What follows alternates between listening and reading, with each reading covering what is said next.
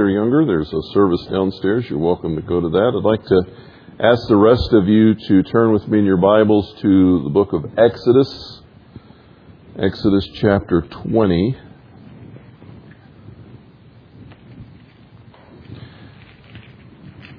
Was that a um, unordained pastors conference this uh, weekend, Friday and Saturday? And um, my topic that I was speaking on was uh, the Old Covenant and the New, the Law and the Gospel. So I think it's ironic that my text this morning comes right out of the Ten Commandments, back in the law for, for one service here this morning.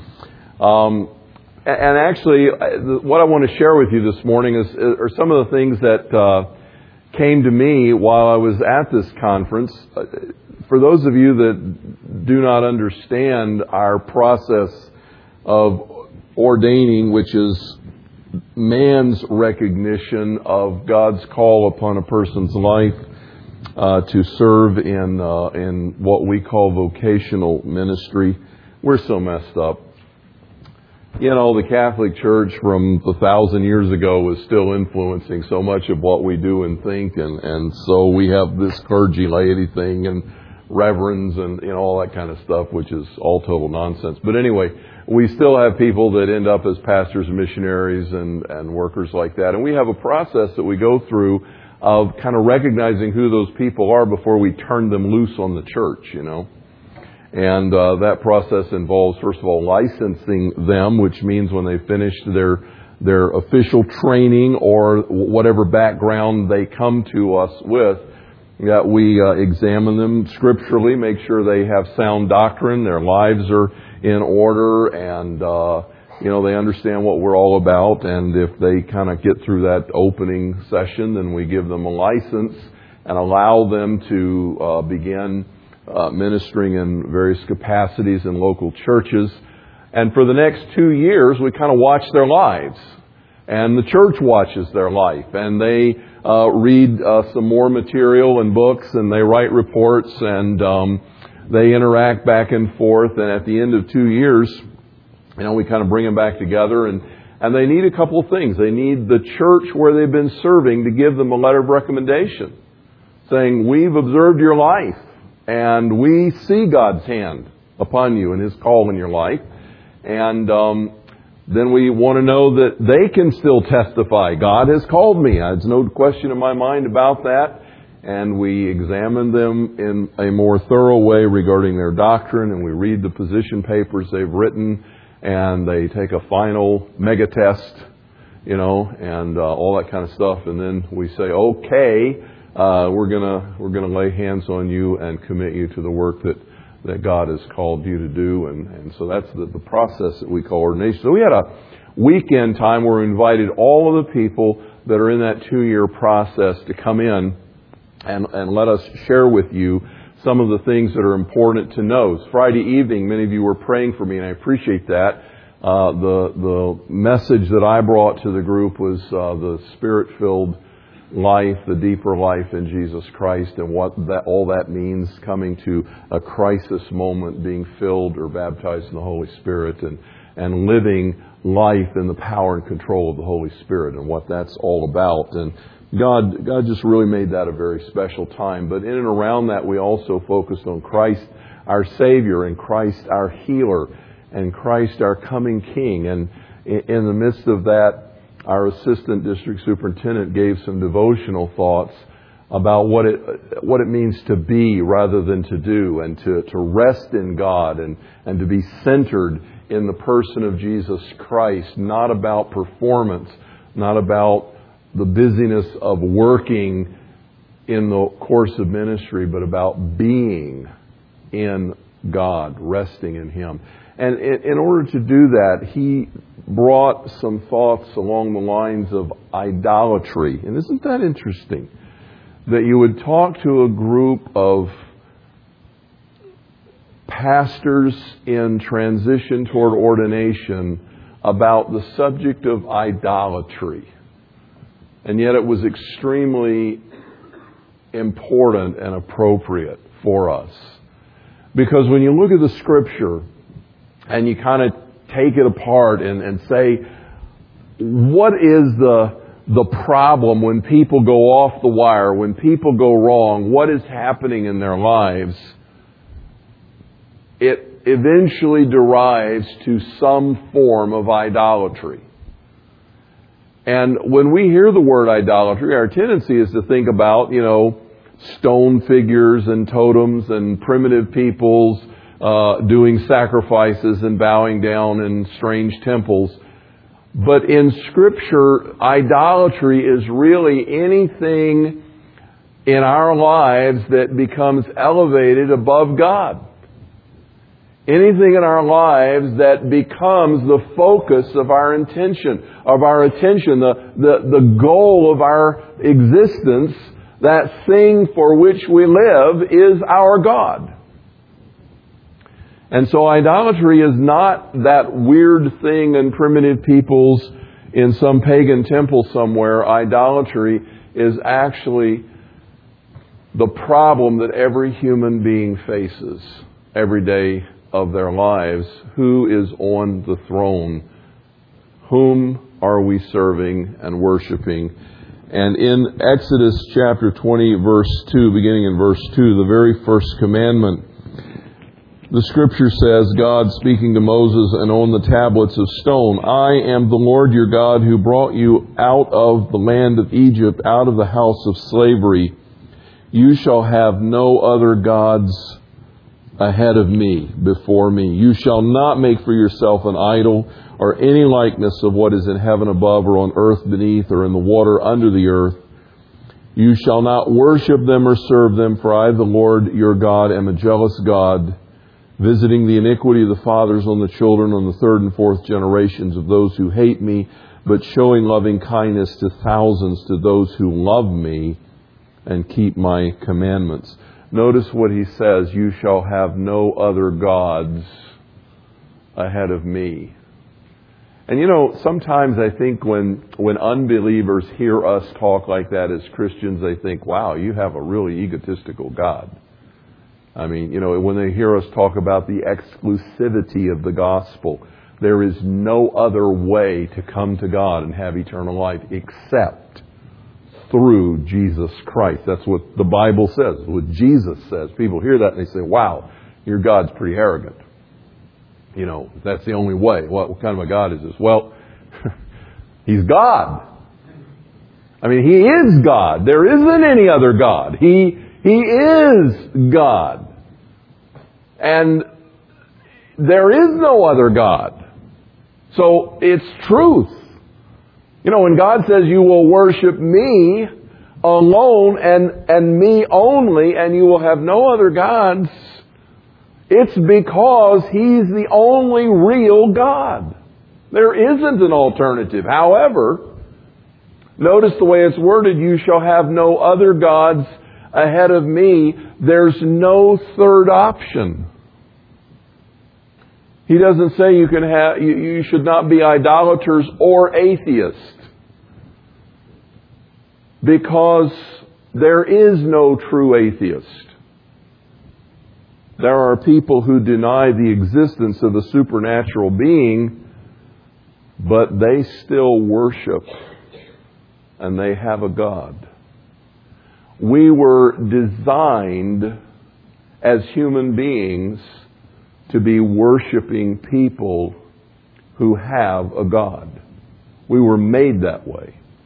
Augustine put it this way um, when he said, There is a God shaped void in the heart of every person, and that person finds no rest until they find their rest in God. God needs to fill that hole in their lives because every human being was designed to be a worshiping person. And we will have a God. Whether it is the true God or not, we will have a God because we were hardwired in the creative intent to be worshiping people who serve a God. That was part of our design. If you look with me over in the New Testament to Romans chapter 1, uh, Paul, or Paul makes some interesting observations about unbelievers in terms of their false worship. And in Romans chapter 1, if you just turn there, look at verse 18.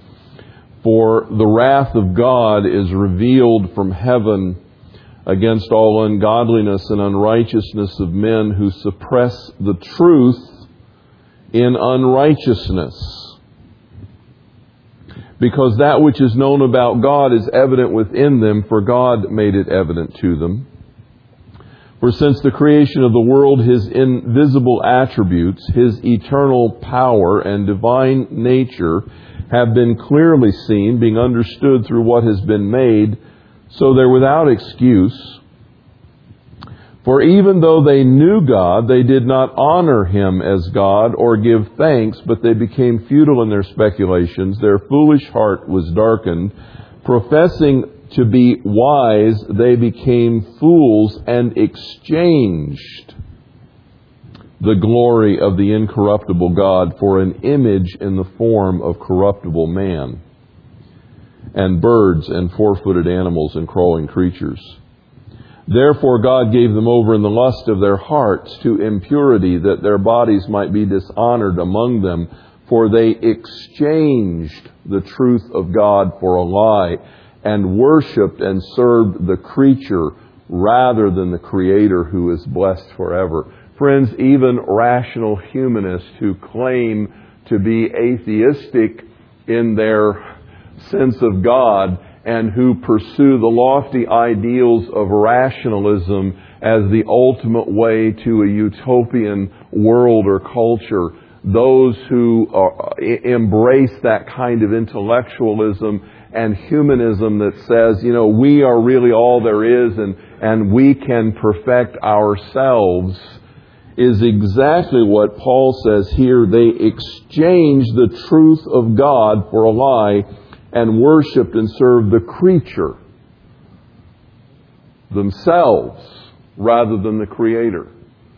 And the word exchanged is used in, in both sections here in Romans 1 because no human being ever becomes godless. They just trade their gods. Every person worships something. I listed a few verses on your on your study guide. If uh, if you have those there, Galatians five twenty. You don't have to turn there, but uh, you can look at these later. But let me just uh, point out some things. Idolatry is one of the deeds of the flesh. Now, maybe it's obvious, but let me say it anyway. Galatians, Colossians, and First John are books written to Christians. They're not books written to unbelievers. They're written to believers. They're written to the church. And in Galatians chapter 5, among the deeds of the flesh, Paul says if you're not living and walking in the Spirit, you will be living and walking in the flesh. Again, that's one of those things where you don't have a third option. You're either in the Spirit or you're in the flesh. That's the only two places you can be. And if you're in the flesh, idolatry is going to be one of your problems. You may not bow down and worship a God of stone, but you're going to be worshiping, focusing, investing yourself in some other thing that has captured your heart. People in the flesh suffer with idolatry. It's part of the deeds of the flesh. Colossians chapter 3 verse 5.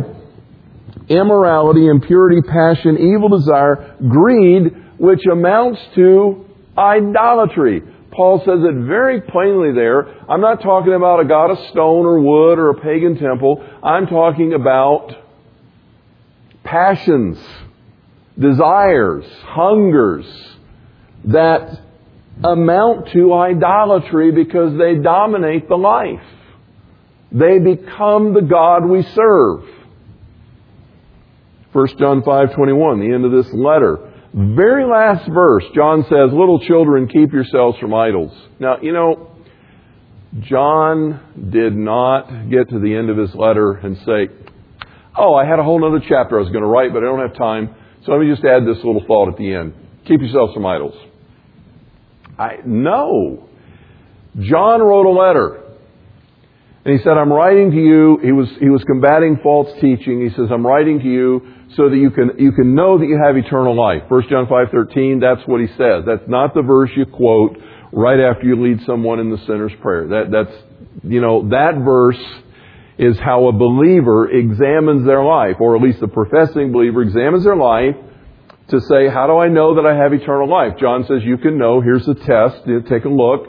And he gives us some explanations in his whole letter. He says, if, if you walk in the light as God is in the light, we have fellowship with one another. The blood of His Son, Jesus Christ, is cleansing us from all sin. That's one of the ways you can know. If, if you're not uh, habitually sinning. If, if you hate sin, if you love righteousness, you love God. The one that is born of God does not continue in sin. That's one of the ways you can know. The one who is born of God loves the brother, loves the brethren, love, they love each other. They, their lives are filled with love. They don't say, depart, be warmed and filled, and let uh, God meet all your needs. Meanwhile, you're hiding your wallet and, and your cupboard and, you know, You'll love the brothers. And, and John says these are the tests you can apply. They're objective. They're there are things that you can look at in your life. Is this true of you? Okay, then this is how you know that you have eternal life.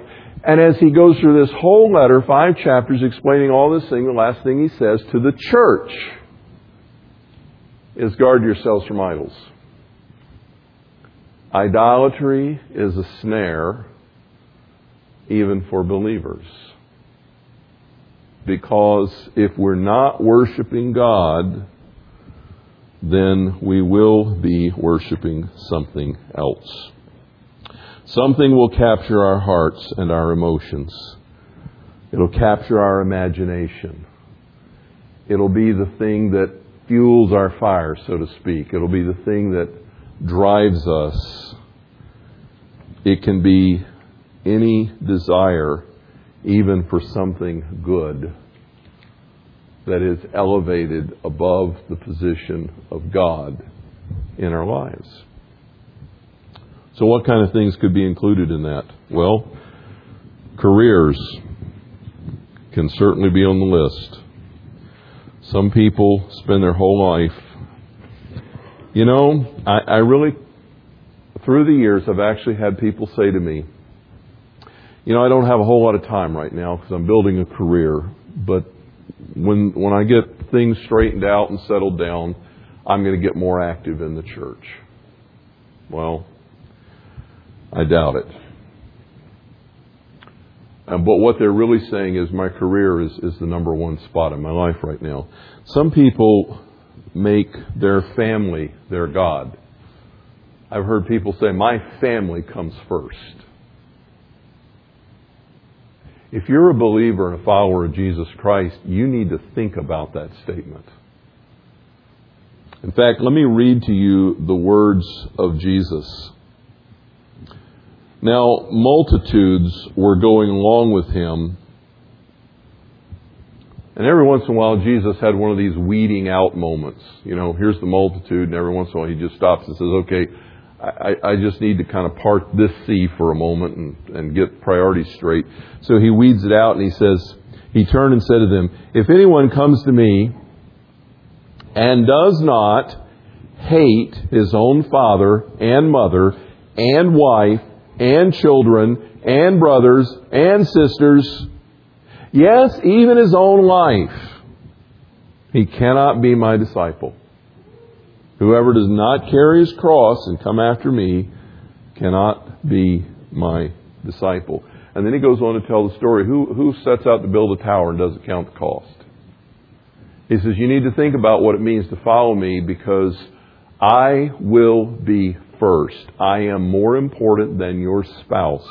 I am more important than your children. I am more important than your father or your mother or your brothers or your sisters. You remember the story of the guy that came to Jesus and says, Lord, I want to follow you, but I need to go and bury my dad. And, and once I've gotten that taken care of, I'll be right there with you. And Jesus says, you know what? Let the dead bury the dead. You follow me now. And I don't think what Jesus was saying there was you can't go to the funeral, although sometimes following Jesus means that. The church is filled with a history of missionaries who have gone in earlier times to the uttermost parts of the earth and have not been able to be there when their parents died and were buried and other things. They have given those things up. And Jesus said that is the cost of discipleship. You've got to have your priorities right, and I'm number one. Some people make achievement their God. Some people value their independence. Some people are really after material possessions.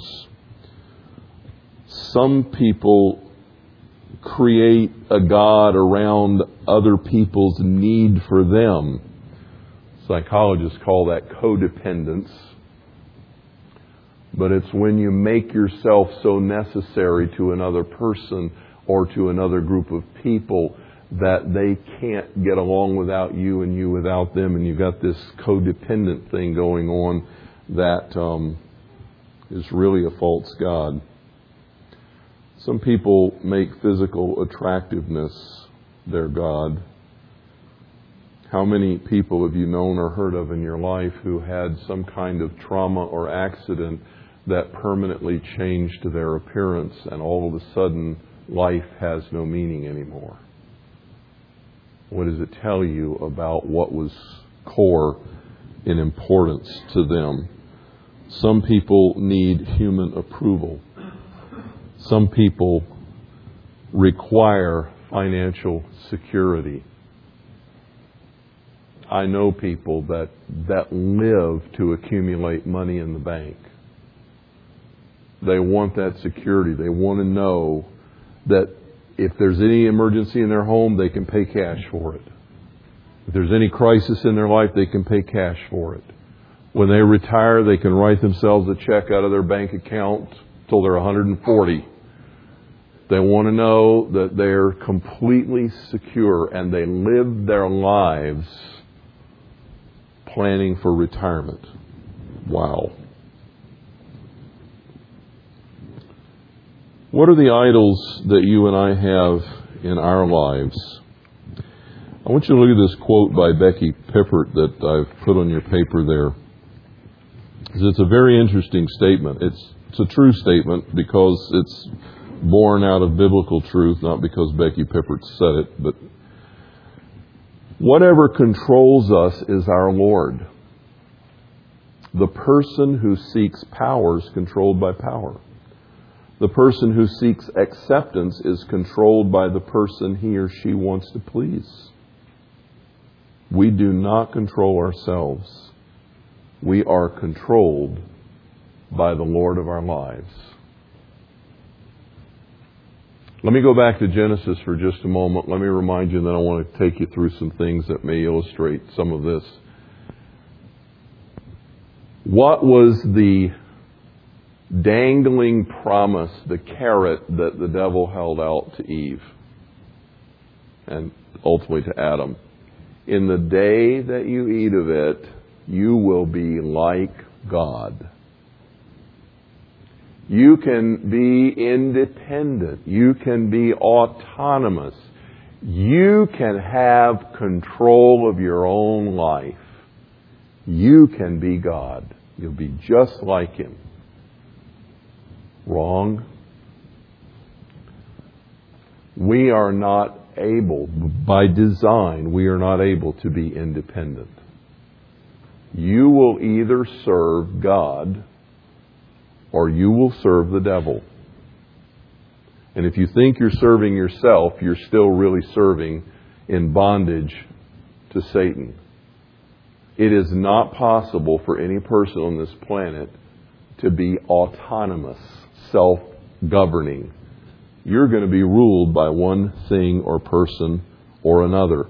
And whoever controls you is your Lord. So, do you have to have power? That's your God. Do you need security? Then financial security is your idol. Do you have to have it? Is that a demand in your life? Is it above all else in order to have peace? I've got to have security. All of these things that drive us are actually our Lord. Uh, on the back of your sheet, or the other side of it, there's a chart. And uh, this chart was designed by a guy by the name of Dick Kaufmann. Can find him on the internet if you're interested. He's pastor of a church called Harbor Presbyterian. And um, he just put this together, and I thought it was useful. I'm not offering this to you this morning as law and gospel, but I, I do think it's a useful way of beginning to kind of deal with some of the areas of our own lives that may be idols in our lives that we don't recognize. And down the left hand side, there's, there are some things like comfort, approval, control, and power that um, kind of are drives that people are after. And then across the top, there's, there's this grid that says, what are we seeking? What price are we willing to pay? What is our greatest nightmare? Nightmare? How do we make others feel? And what emotions are common in that? And underneath those things, I think are core sins. They're basic sins that uh, kind of drive the drive, the, the underlying sin that gives fuel to the drive. And I just want to talk about some of these things for a few minutes this morning and ask you to allow the Holy Spirit to examine your life as we look at it and say, are there idols in my life? Am I serving other gods other than the Lord?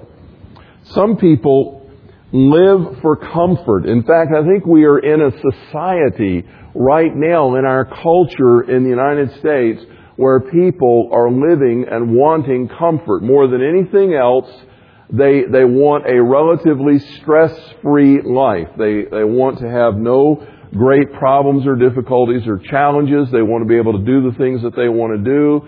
They want to be able to kind of take it easy and relax and underneath that desire for comfort. Now comfort's a legitimate desire. But if it's elevated to a place of primacy in our life, it becomes an idol. And I think the thing that underlies comfort is a sense of sloth or laziness. I don't want to have responsibility. I don't want to take risk. Um, I want my privacy. I want to have a lack of stress. I want to be free to do whatever I want to do. And the price that we ultimately pay for that is, is a loss of productivity. One of the things that people often get wrong when they look at that Genesis chapter 3 passage and, and the curse, you know, they say, oh my goodness, work is, is the curse of sin. You know, Adam and Eve are going to have to go to work. That's their curse.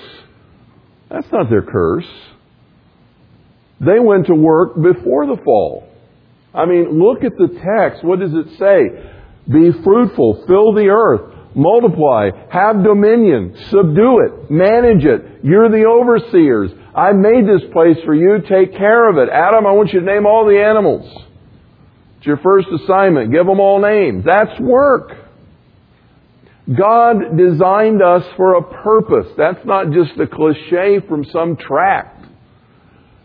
That is biblical truth that God made you for a purpose.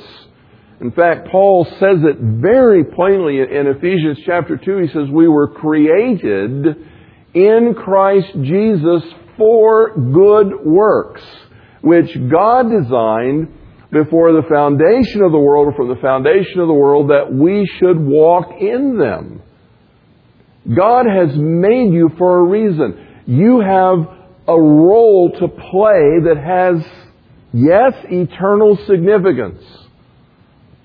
You know, you've heard philosophers say how valuable and important is your life. Well, stick your finger in a bucket of water and pull it out and see what kind of an impression you leave. You know, people go, oh, wow, that's profound. No, that's stupid.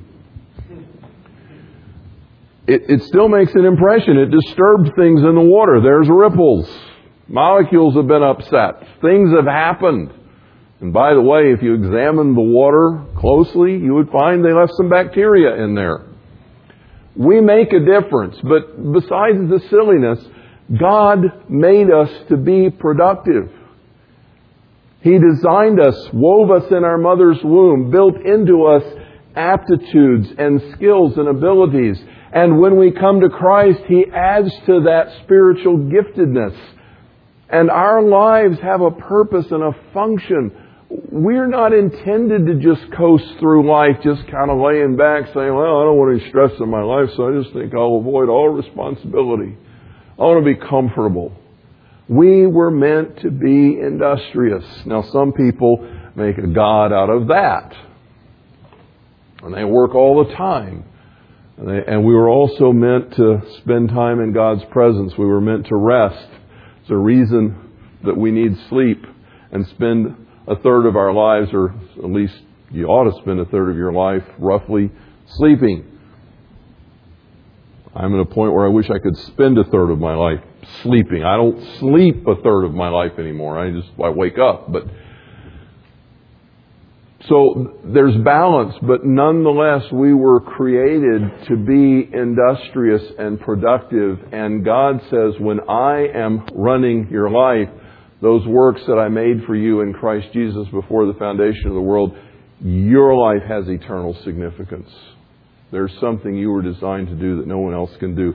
This is not a graduation speech. This is biblical truth. You were made for a purpose. But some people live as if their goal was to avoid the purpose. I want comfort. I want a stress free life. I don't want any demands. What impact does that have on people around them? They're often, they, people around them often feel you're not doing your fair share. You're not contributing. You're not part of the game. What are you doing? You're just kind of hanging out.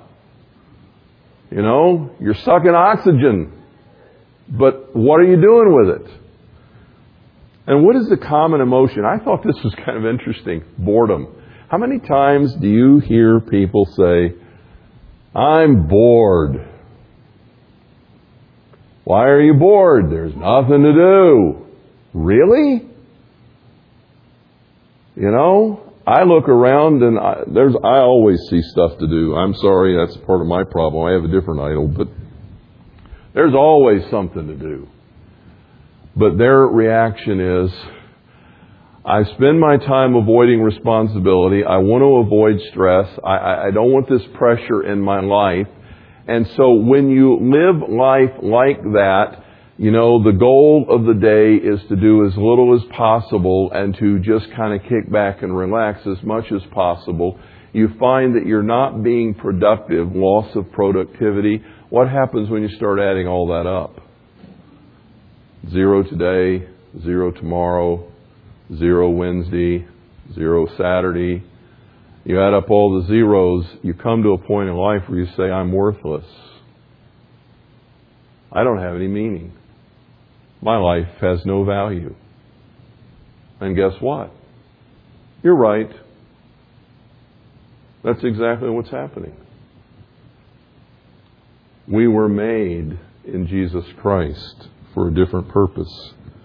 But we have a whole culture that is pursuing the desire for pleasure and recreation and relaxation as a way of life. How about people that are driven by the need for approval? I think the underlying, to me, the underlying sin there is that we doubt God's love for us and God's approval of us.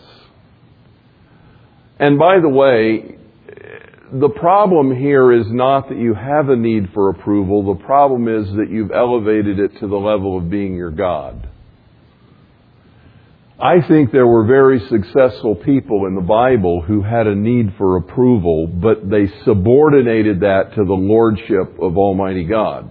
Jeremiah was one of them, I'm convinced. Jeremiah, when God came to him, what's the first thing he said? Notice his insecurities. I am but a youth. I'm too young for this responsibility. And God says, don't tell me you're a youth, for you shall say all that I command you, and you'll speak to them everything I give you. And then God says to Jeremiah, do not be dismayed at their faces. Why did he tell Jeremiah that? He didn't tell everybody he called that, but he told Jeremiah that.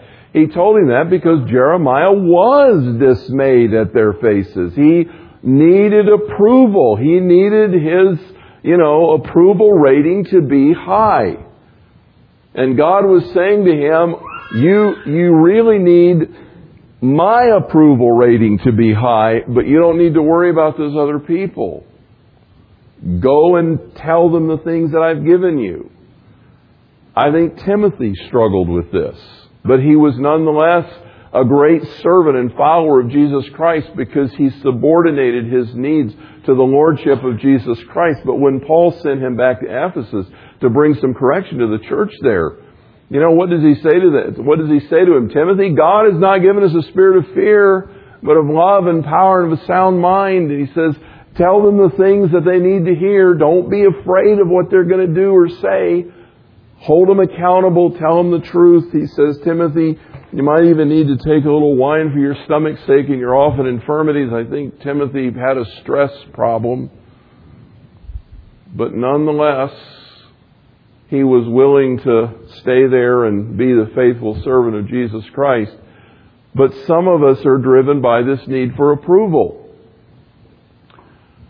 My, I'm not blaming early childhood. You can go overboard with that. But we do get influenced in life and uh, most of you know that I was almost three by the time I was adopted and I've been passed around a little bit and one thing and another. And so it, insecurities develop with that, I think. You know, they're kind of on the hard drive a little bit, and the need to be liked, the need for approval is a part of, you know, part of my wiring. So guess what passage of scripture God used when He called me to preach? Jeremiah chapter 1. Do not say I'm a youth. Do not be afraid of their faces. Go and say the things that I've commanded you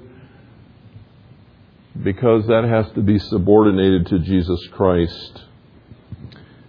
What price are people willing to pay whose God is the need for approval? Well, less independence. Now, you can take independence too far, but you can also be too needy because the greatest nightmare of this individual is rejection. and as a consequence, others around them often feel smothered. If you have a very needy person in your midst who constantly needs affirmation and approval, how do you feel after a while? This person's choking me to death. I'll, I, I've always got to build them up. It's killing me, man. Just go stand over there for a minute, okay? And on your own, just stand. Because they wear out the people around them if they're excessive in this direction. And what frequently governs them is, is a sense of fear of risking making enemies, of saying the offensive thing, sometimes even the fear of speaking the truth.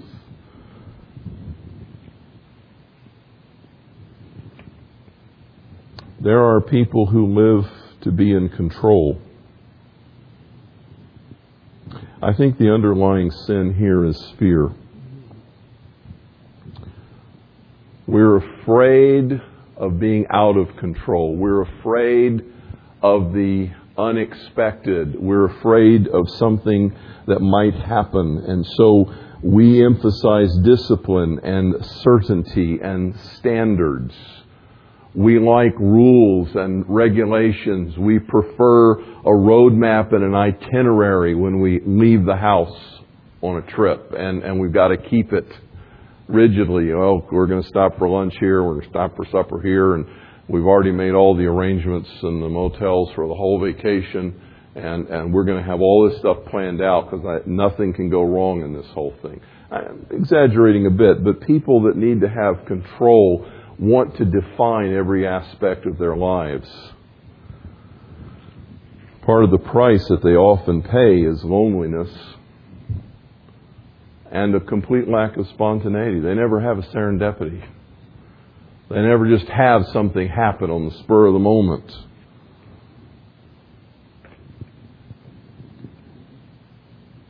Have you ever thought about how much control we can have? You know how much control you have right now? None. Absolutely none. Jesus put it this way He said, Why do you worry? You cannot make one hair white or black. You can be the best driver on the planet and somebody can reach over to pick up the french fry they dropped and pull the wheel and hit you head on at 60 miles an hour and you're out of control. And you did nothing wrong. You have no control. I over this weekend I stayed down in Wheaton Friday night because um, I had to be back there Saturday morning. It was just easier to stay down there. So the, the district got a block of rooms, and so I've I've got this room. It's kind of interesting because it was like a little suite. They got an incredible deal. In fact, it's probably such a good deal I I probably can't say it on the internet or I'd be in trouble with Marriott hotels. But anyway, they got this. So I had this this nice. I'm all by myself, and uh, it's got a kitchen and a living area, and it's got a bedroom and a bathroom, and you know, and I'm in, I'm, I'm just totally secluded in this in this uh, hotel, and I'm getting out of the shower Saturday morning, and I forgot. I realized that when I stepped in, but forgot, and the whole bathroom's white, so I couldn't see that the floor of the tub was about six inches higher than the floor of the bathroom. Now, you know what happens when you go to land and the floor's not where you thought it was? You know, so I stepped out and the floor wasn't there for a while. It was like another six inches. And I almost fell over. I mean, just, it was just, just that close. Now, you're going to probably learn more about me than you wanted to know. I may have learned more about me than I wanted to know. I used to teach in emergency medicine. I used to teach a course called The Kinematics of Motion and the Mechanisms of Injury. And it was to train paramedics to look for the hidden injuries and the occult injuries. And you got to know all that's happening and how did this injury occur, you know. So, so as I step down and miss the floor and start to slide, and I realize I'm about to topple over, in like a millisecond, this vision flashes through my mind because there's a marble threshold, and I and I perceive. I, I kid you not, this just happened, like bing. About where my head would land is the marble threshold, and I thought, what if I hit my head on that threshold, knock myself out, get a subdural hematoma, and die here, you know, or I'm unconscious, and how long is it going to be before anybody finds me? They're not even going to look until after 12 o'clock. And I had all those thoughts go through my mind. Now that's weird, right? It's, it's okay, it's weird. But that, all that stuff went through my mind. Plus the thought that they're going to find me in all of my splendor here in the bathroom. and I realized that in a millisecond of time, my life could have been totally transformed if not eliminated from this planet. You know? And it's like, whoa! We have no control. We just think we do. The only safety in this world is in God. Because He is, Jesus is the one who says, do not be afraid of the people that can kill you. I mean, how much more to the bottom line can you get when you say, don't even worry about those that can kill you? But be concerned about my Father in heaven who has the ultimate control over your eternal destiny. And then the assurance that Jesus said, I've gone to prepare a place for you, and if I go, I'm coming back. I'm going to take you to myself. Where I am, there you can be. I'm going to see you safely to my heavenly kingdom. You are secure with me. God has not given us a spirit of fear, but of love and power and of a sound mind. People who are searching always for control that need to have their life all tidy and wrapped up and they can't move unless everything is in order are people that are scared to death of uncertainty, but there's nothing out there but uncertainty. Advice to businessmen, James says, you who say tomorrow we'll go to such and such a city and buy and sell and trade and make a profit. And he says, what are you thinking? You don't have a clue what a day is going to bring forth. By the way, I forgot to mention in prayer, this is a total aside, but it made me think of a heart attack, and that made me think of Luke Wright. And I, I want to share his testimony. I got an email from, a text message from him last night. This is really kind of cool. Last Friday night, you know, we were praying for Luke last Sunday. Last Friday night, he had a heart attack. I mean, he had chest pain. He was cold, clammy, and sweaty, diaphoretic. He, his, his rhythm was all askew. It was all irregular. Um, he had all the signs, shortness of breath, the whole nine yards. Uh, like any good person in the medical field, he didn't call the ambulance. He had his wife drive him into the hospital. I don't know why we do that, but anyway, that's what he did. And they ran the blood work, and sure enough, his cardiac enzymes were elevated, and that usually means that there's damage, and your body's already starting to try to dissolve the problem and get rid of it, and those those things go up. So everything said heart attack. And we prayed, you know, when he called, I felt led to pray that God would just protect his heart. Now he's already had the blood work done. But God protect his heart. And then Sunday had the stress test. Yeah, there's blockage here. We see the changes on the EKG and you've got lack of oxygen going to parts of your heart. There's probably a, an infarct, a place of injury in here. And so they scheduled him for angioplasty and we prayed for him last Sunday and went to his home and prayed for him and asked God to bring healing. He had the angiography scheduled for, I believe it was Wednesday. Arteries are open. They thought 90% blockage of the right coronary arteries were open. No infarct, no ischemia. Couldn't find any areas of damage. Heart was more healthy today than it was at his physical two years ago absolutely no trace of a heart attack anywhere. He texted me last night. He said, God has completely healed me. You know, meanwhile, the cardiologist is saying, well, sometimes these changes, you know, no, no, no, no, no. God stepped in here and did something amazing. Why do you worry about tomorrow? You can't make one hair white or black. But God can do anything, and we're perfectly safe with Him. Some people want power. They have to win. They have to be on top. And for that, they're willing to accept all kind of responsibility. I'm not going to go into all details about that. Uh, look at this series of questions. Let's just wrap up with that. Look at this series of questions. Clues to idols in your life.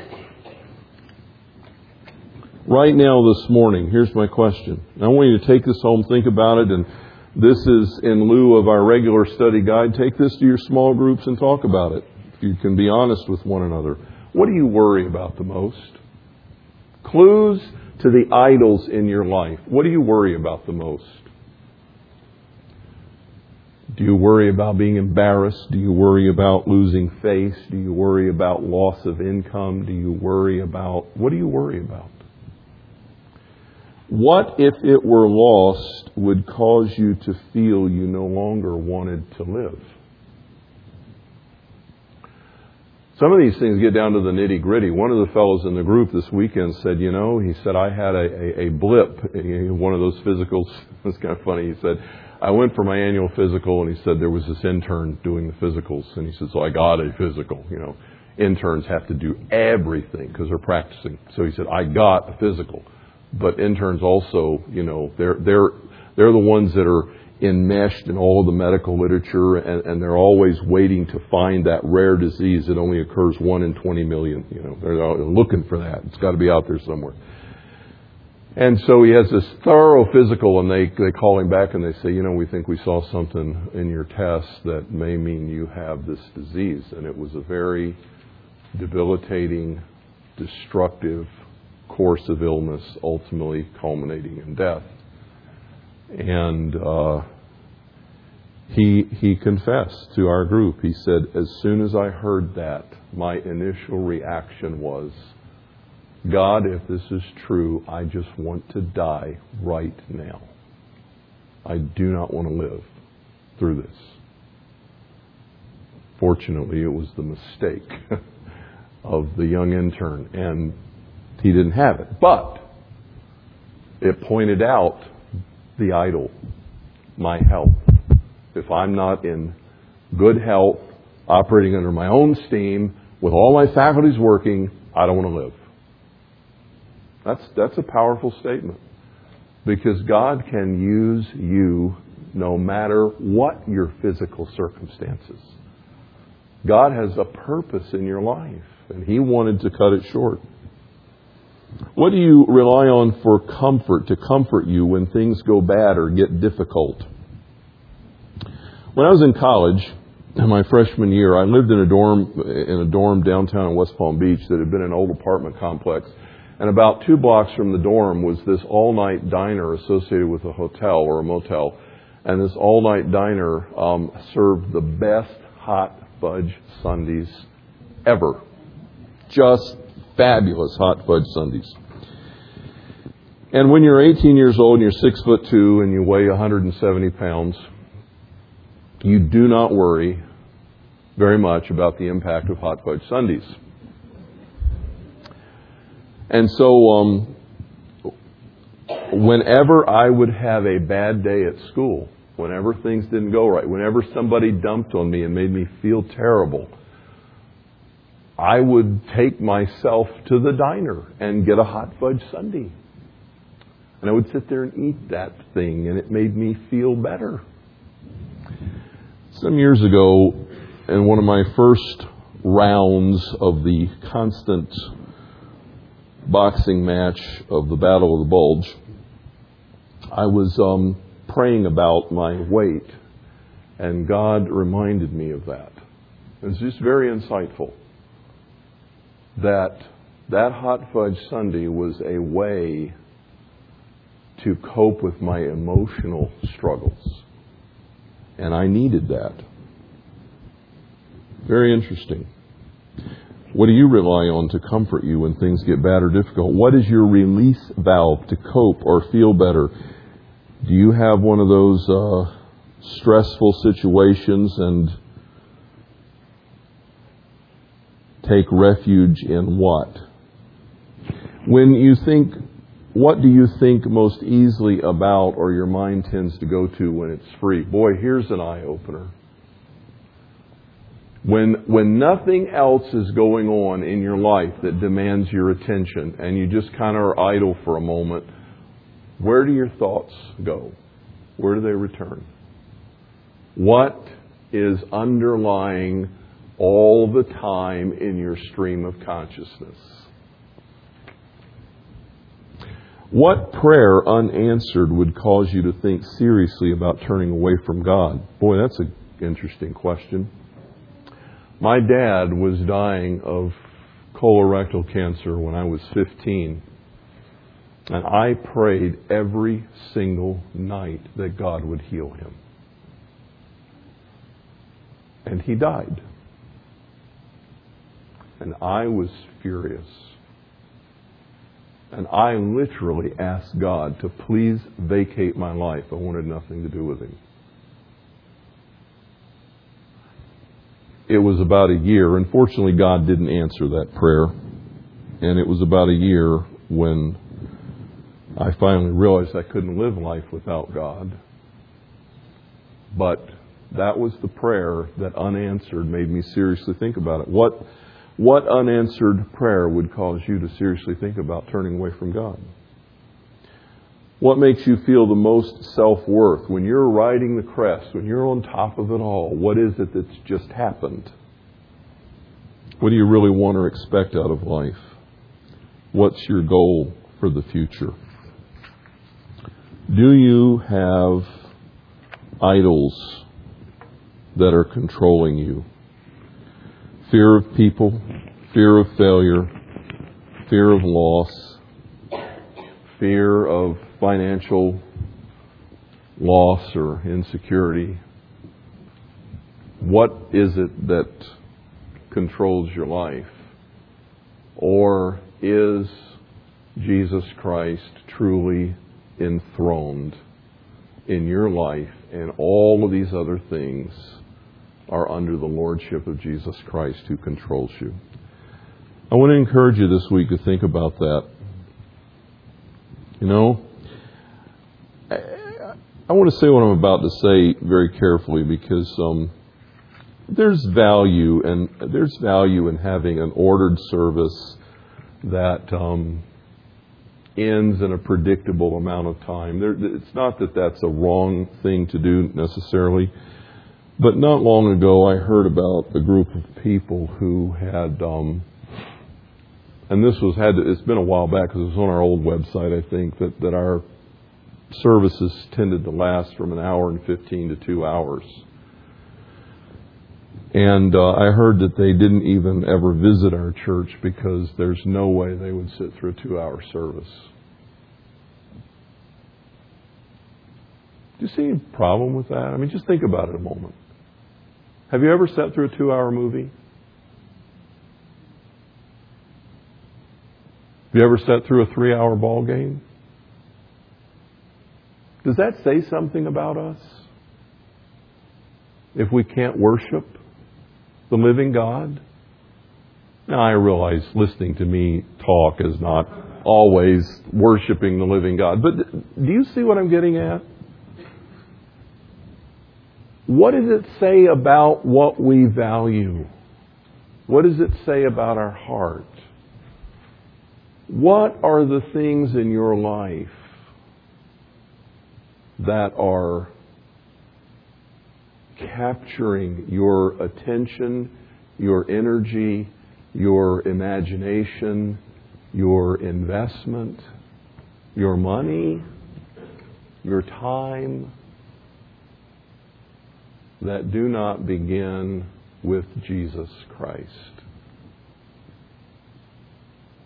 When He is Lord, everything else lines up and it'll all fit. And when He is not on the throne, you're headed for trouble. Father, I pray this morning that you would open our minds and our hearts to hear what your Spirit is saying to us. That we would be willing this week, that perhaps even right now we would, we would commit to take the time to sit in your presence and to ask you, Oh God, if there's anything that has captured your place in my life, would you please expose it? Lord, would you show me where my idols are? Because I want to be a faithful servant of the Lord Jesus Christ.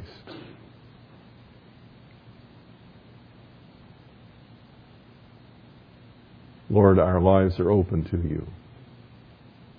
Examine our hearts.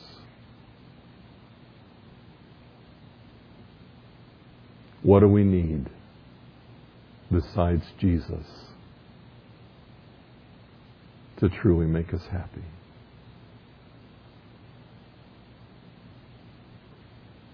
Amen.